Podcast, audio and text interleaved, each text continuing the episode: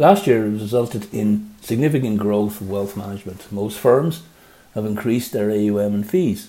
IT spending globally is greater than $20 billion annually increasing year on year by 4 to 5%.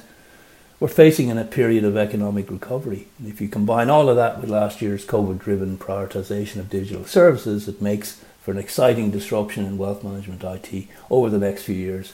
And what will firms put their investment or money into?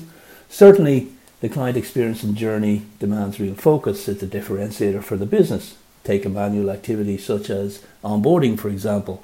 It generally causes bottlenecks and frustration between the clients and advisors. Both sides of the supply chain are dissatisfied.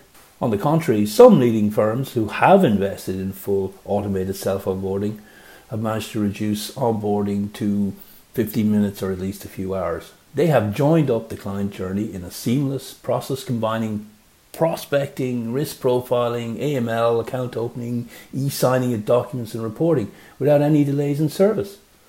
They are also making sure the advisor can always be called on for a face to face interaction without disrupting the client journey. It's a true hybrid client advisor experience. In a recent survey, Celent predicts 68% of the clients expect 100% digital onboarding in a post COVID environment.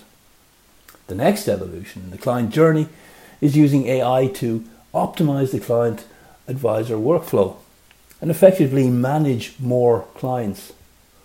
This involves using data analytics to better assist the advisor in achieving investment return and can free an advisor two or three hours per day from checking investments and strategy. Can you imagine how much more business getting activities they can then engage in?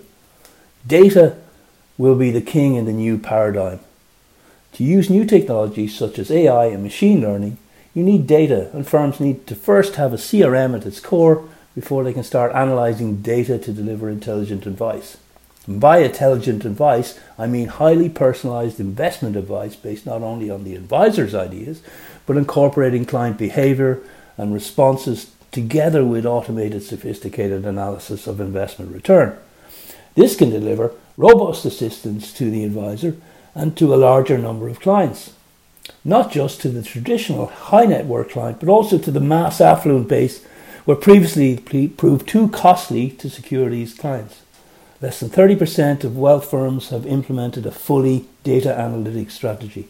There is a tremendous opportunity still to be one of the first.